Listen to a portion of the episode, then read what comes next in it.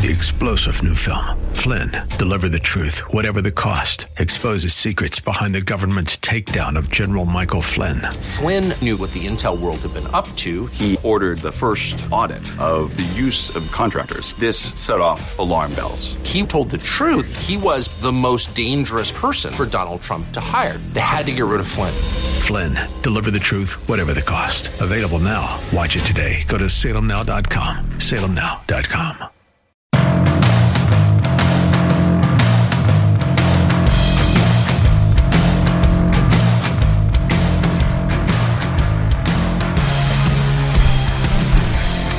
Well, all the hospitals in the central Ohio area have had a Captain Obvious moment. We will share that with you today. What does the suspension of the abortion drug mifepristone mean for uh, ghouls in Ohio who would like to abort their babies chemically? We'll cover that as well and give you the latest on the Louisville shooting when a press conference commences at 11:30 today. Welcome to a Tuesday edition of the Bruce Hooley Show. Nice to have you along on 94.5 in Dayton and 98.9 here in Columbus. If you've been going to a hospital to visit someone, or if you do business in hospitals uh, in Central Ohio, uh, by the end of the week, you won't be hassled anymore to wear a mask. I'm astounded this is necessary to be said. Uh, but it is. A friend of mine who is a doctor uh, let me know this last night, and another friend who's in our text group uh, is with a company that goes into hospitals frequently in the course of their business. Uh, for three years, you have had to wear a mask unless the people policing that activity were sane and realized that the pandemic was long over or that masks didn't do any good. Uh, but Nationwide Children's Hospital, they got ahead of the curve. They ended their requirement yesterday. Ohio State's Wexner Medical Center, Ohio Health, and Mount Carmel Health have all agreed to implement a new policy on Friday. Oh, good. Oh, good. Now, you will still likely in some departments be asked or forced to wear a mask. And this does not mean that the uh, end of masking in hospitals is over, even though they tell you they're looking at the data. And the data they're looking at is that they had just 55 people hospitalized uh, by COVID currently. Uh, back in January of 2022, the peak number was 1,200. So the number has come way, way, way, way, way, way down. And so they decided, okay, we'll do away with the mask wearing. Of course, we all know because you're a conservative and you're listening to this station and you've listened to Rand Paul hassle Anthony Fauci and you've listened to uh, Dr. Joseph Ladapo of Florida, the Surgeon General there, uh, talk about the data. And you know that the vaccines never worked. They never protected you. They never kept you from getting infected. You know all that. But man, when you are married to a narrative, and boy, the Central Ohio hospitals were, uh, it's hard to give up your delusion we see it all throughout our culture. We see it all throughout our society. Why should our hospitals be any different? Uh, they should be different. They're supposed to be educated people. They're supposed to be highly uh, qualified academic people who have a dispassionate view of these kinds of issues, should look at the numbers and look at the latest research and should see hmm, masks really don't do anything. And besides, you can't get the protection we thought you could get from the vaccine. So this is the kind of thing that's just going to have to burn itself out. And natural immunity is a good thing. So maybe we should uh, encourage people to not live in such fear. But no, they have perpetuated the myth that masks do something other than just make your life incredibly annoying. Uh, the head of the uh, hospitals in Central Ohio is a gentleman by the name of Jeff Klingler. I didn't even know they had a Central Ohio Hospital Council. I guess it makes sense. More committees, right? Committees solve everything. Uh, Jeff tells the Columbus Dispatch that time will tell. Ooh, smart guy. Time will tell. You think of that on his own? Don't know. Uh, I wish I had a crystal ball. Yes, don't we all? He said hospitals don't want to ping pong on the policy. Okay, then don't. Then don't. If you don't want to ping pong on the policy, don't. Give up your phony security, Jeff, that masks do a single thing. Oh, wear them in the operating room. Yes. We understand the veracity of that. But otherwise, just give it up. Just give it up. I know it's hard. It's like your favorite little stuffed toy when you were a kid. It's hard to give it up. But give it up. It doesn't work. It never did work. And it's silly. He says if there were to be a serious outbreak of COVID or influenza cases next fall or winter, we might revert back, but that is certainly not the goal. Okay, well, goody gumdrop for you. So you're freed of your mask prison if you are going out. Um, what about the hullabaloo about the mifepristone drug that a judge in Texas, a Trump appointed judge, said the FDA did not approve according to its process, and therefore the drug may be suspended for prescribed use by women who want to kill their child, chemically kill the child they are rearing in their wombs. What does that mean for abortion thirsty pregnant women in the state of Ohio? Well, it kind of depends what the courts do with this ruling out of Texas. If the ruling is overturned, uh, those of you who are in denial that that is a baby inside of you and who want to prioritize your own uh, promiscuity and uh, convenience over the truth that that is indeed a child, then you'll be able to get the drug and you'll be able to combine it with the other drug that was used in almost 10,000 abortions in the state of Ohio in 2021. Which the 10,000 abortions, 9,891, were 45% of all abortions. So about half of the 20,000 ish abortions done in Ohio in 2021 were done by this drug, which now, for the moment, until there's an appeal and an overturn, and hopefully there won't be, that drug's not available to you. The other drug, it's a two drug regimen. The other drug is available to you. And the uh, FDA says it's totally safe to abort your child by taking only the second of the two drugs that have been prescribed for the better part of a decade. But the side effects will be worse if you take just the second drug rather than the first. Now, those of you who saw the movie Unplanned, the story of Abby Johnson's progression from pro abortion advocate to pro life advocate because she finally, after serving in her role as the head of an abortion clinic in Texas, finally actually had to participate in an actual abortion and saw the depravity and the callousness with which the doctor and those around him performed the abortion, and it made an incredible difference in her life. It literally lifted the veil from her eyes and she saw what she was advocating for. Uh, those of you who saw that movie saw in that movie before Abby Johnson's coming to clarity on the issue of abortion, you saw her have a chemical abortion, and it was gruesome and ugly and uncomfortable to watch. And it seems from the research that I have done that doing abortions chemically with just the second of those drugs would heighten the misery and, yes, the danger to the patient of doing it. But it is hard to reason with a group of people who do not prize the life of the child inside them that they may, may, I don't know, I'm not a researcher, they may either heighten their own suffering or may put themselves at greater health risk from complications or the like by taking just the second drug, which is still legal. The second drug is called misoprostol. It's hard to say, hey, something bad might happen to you. Well, if they have a very jaded view of life in general, such that they don't care about the life of their child inside them.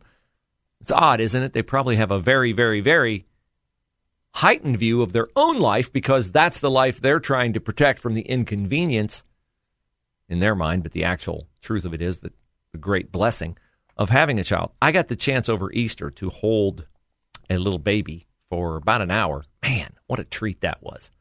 Uh, my uh, my nephew, just about a month old, uh, it was awesome, and that's why the anti-abortion movement is so successful when we can get pregnant women to view an ultrasound, see that's an actual child. So uh, this drug, I hope, is not allowed to be used for the next week. It will drive the pro-abortion people absolutely positively crazy, which is always a good thing.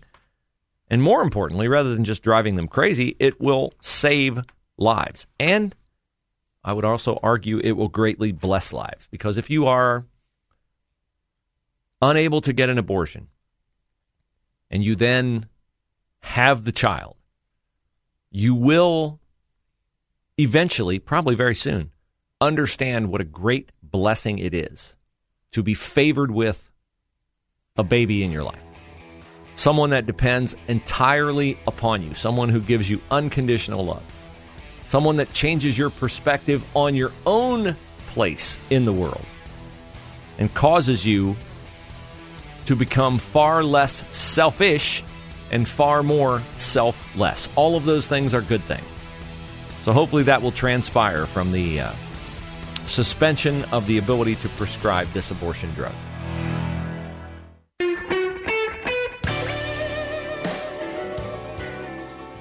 So we uh, talk a fair amount here on the Bruce Hooley Show about education in the state of Ohio. It is uh, not nearly as good as it should be, uh, not nearly as good as it could be, as we do not have universal school choice. We don't have anything even close to universal school choice.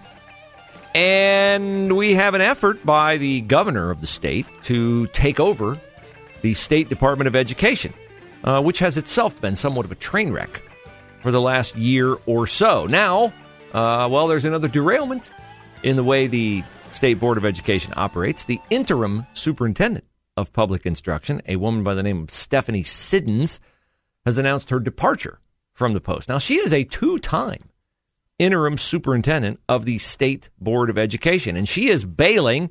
And I can't say that I blame her because if someone were trying to eliminate the department or the entity, not the department, but the entity uh, over which you are uh, in charge, uh, you might be wise, just from a career standpoint, to be looking for another gig too. And Stephanie Siddens has found one. She will be, I presume, the second in command of the Upper Arlington schools. It's a cushy gig.